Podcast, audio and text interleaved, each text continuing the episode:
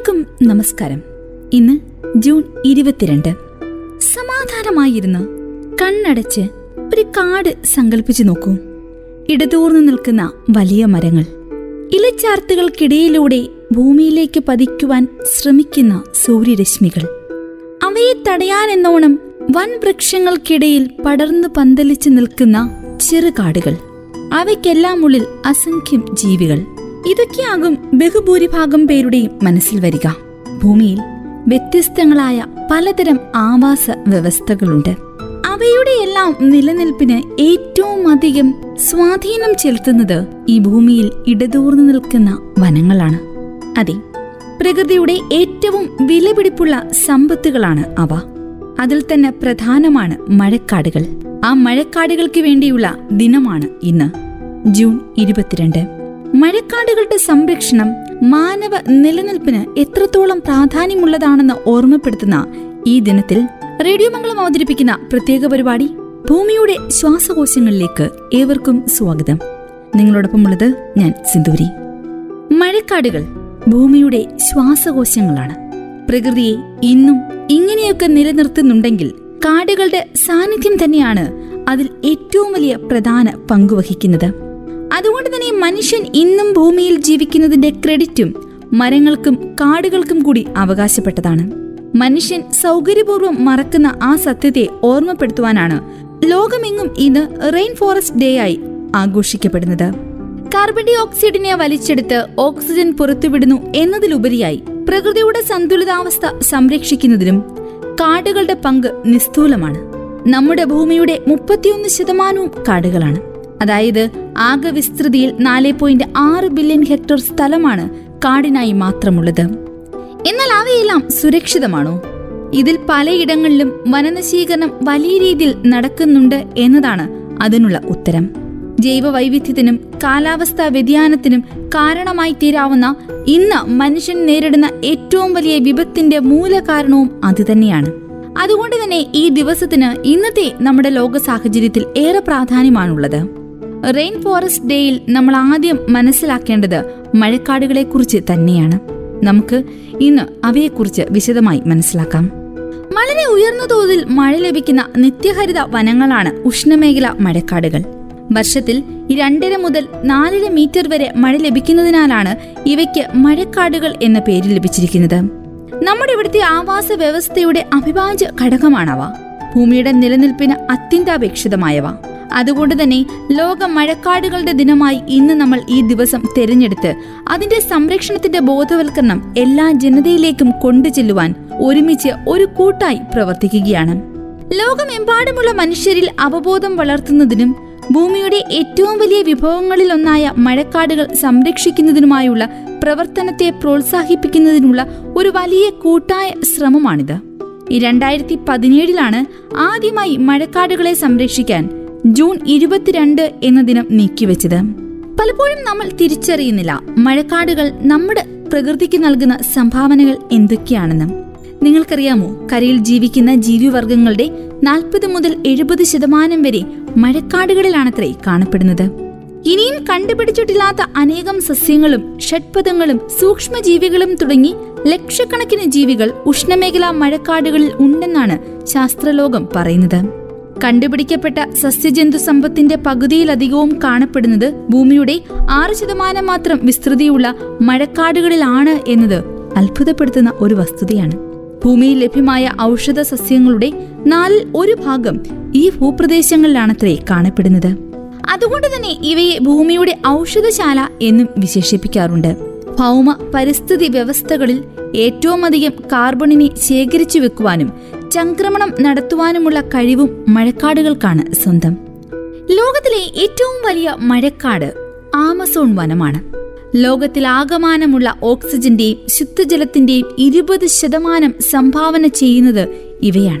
ആമസോണിന്റെ നല്ലൊരു ഭാഗം രണ്ടായിരത്തി പത്തൊൻപതിലെ കാട്ടുതീയിൽ നശിച്ചപ്പോൾ അത് നമ്മുടെ സമൂഹത്തിന് നമ്മുടെ പ്രകൃതിക്കുണ്ടാക്കിയ ആഘാതം എത്രത്തോളം വലുതാണെന്നും മനസ്സിലാക്കാൻ സാമാന്യ ബുദ്ധി തന്നെ ധാരാളമാണ്.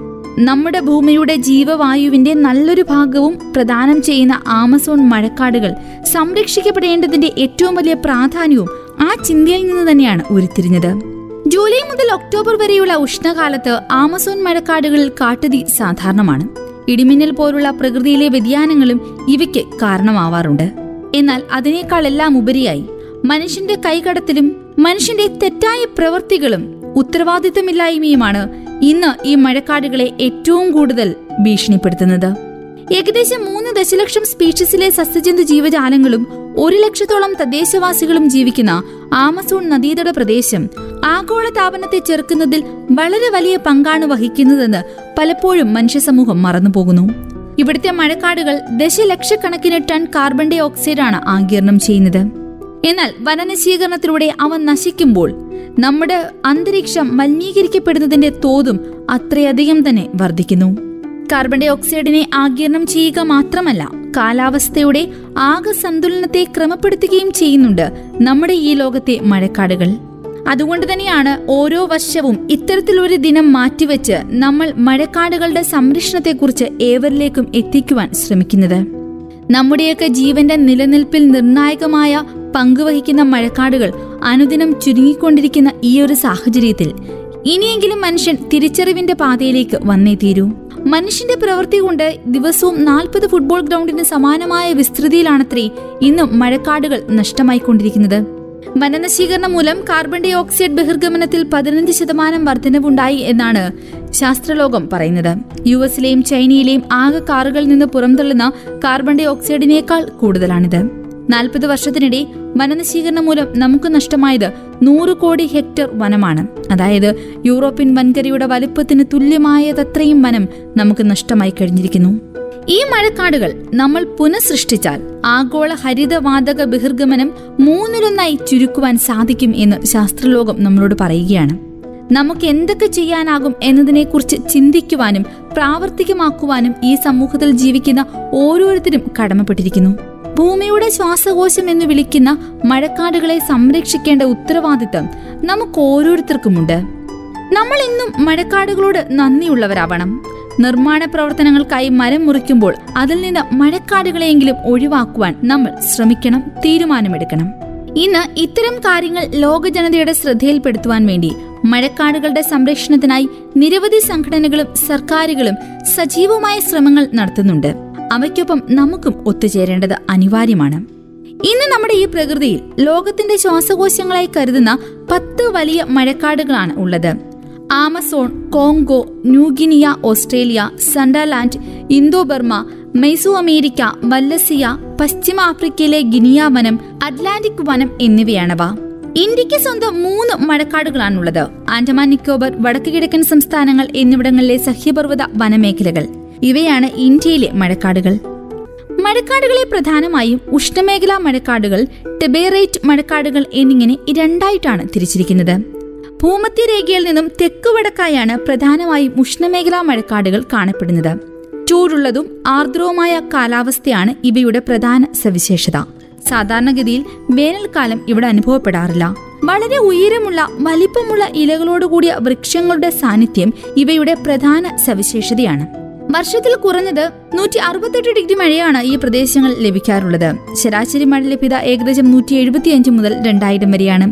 ഉഷ്ണമേഖലാ മഴക്കാടുകൾ പ്രധാനമായും വടക്കു കിഴക്കൻ ഏഷ്യ സബ് സഹാരൻ ആഫ്രിക്ക തെക്കേ America central America Australia Pacific ദ്വീപ് സമൂഹങ്ങൾ എന്നിവിടങ്ങളിലായി വ്യാപിച്ചു കിടക്കുന്നു. ഇതേസമയം ടെബേറേറ്റ് മഴക്കാടുകൾ ഉഷ്ണമേഖലാ മഴക്കാടുകളെ അപേക്ഷിച്ച് എണ്ണത്തിലും വ്യാപ്തിയിലും കുറവാണ്. ഇവ പ്രധാനമായും ഭൂമിയുടെ മിതോഷ്ണ മേഖലകളിലാണ് കാണപ്പെടുന്നത്.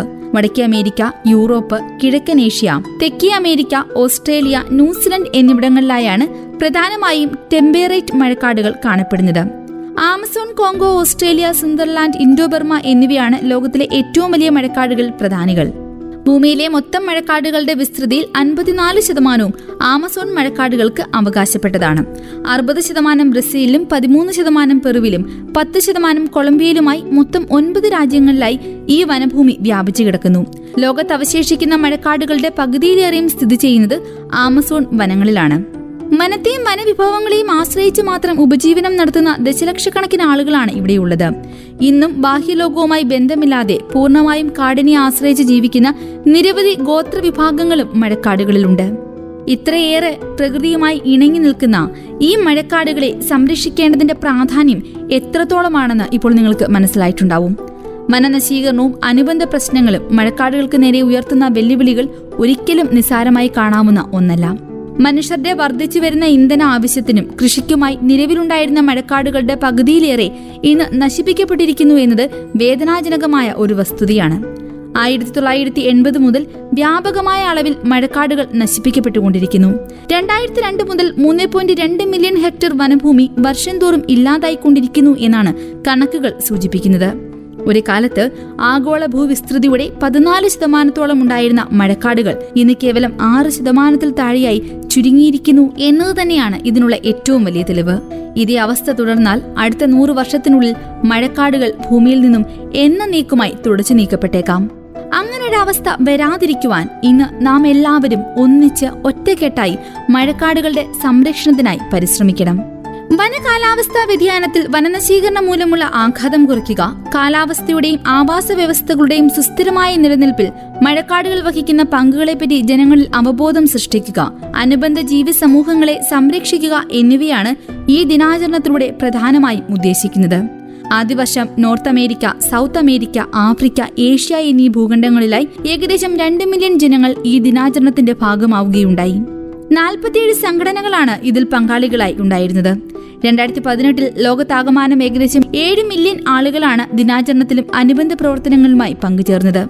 എന്തായാലും രണ്ടായിരത്തി പത്തൊൻപതോടെ ഏകദേശം എഴുപത് സംഘടനകൾ ഇതിൽ പങ്കാളികളായിട്ടുണ്ട്. ഇവരുടെ എല്ലാം നേതൃത്വത്തിൽ ഈ ലോക സമൂഹം ഒന്നാകെ മഴക്കാടുകളുടെ സംരക്ഷണത്തിനായി ഒരുമിച്ച് നിൽക്കണം. നമ്മുടെ പ്രവൃത്തികൾ ഒരിക്കലും പ്രകൃതിക്ക് ദോഷമാവരുത്. അങ്ങനായാൽ ആ ദോഷത്തിന്റെ വിളവ് എടുക്കേണ്ടി വരുന്നത് നമ്മൾ തന്നെയാവും. ഈ ഭൂമിയിൽ നിന്നും തുടച്ചു മാറ്റപ്പെടുന്നത് മനുഷ്യൻ മാത്രമാവത്തില്ല. ഇവിടുത്തെ ജീവജാലവർഗങ്ങൾ എല്ലാം തന്നെയായിരിക്കും. അതിനൊരു അവസരമുണ്ടാക്കാതെ നമുക്ക് ഒരുമിക്കാം മഴക്കാടുകളുടെ പ്രകൃതിയുടെ സംരക്ഷണത്തിനായി. ഭൂമിയുടെ ശ്വാസകോശം എന്ന പ്രത്യേക പരിപാടി ഇവിടെ പൂർണമാകുന്നു. വീണ്ടും മറ്റൊരു അധ്യായത്തിൽ ഒരുമിക്കാം. നിങ്ങളോടൊപ്പം ഉണ്ടായിരുന്നത് ഞാൻ Sinduri. കേട്ടുകൊണ്ടേയിരിക്കും radio Mangalam ninety one point two നാടിനൊപ്പം നേരിനൊപ്പം.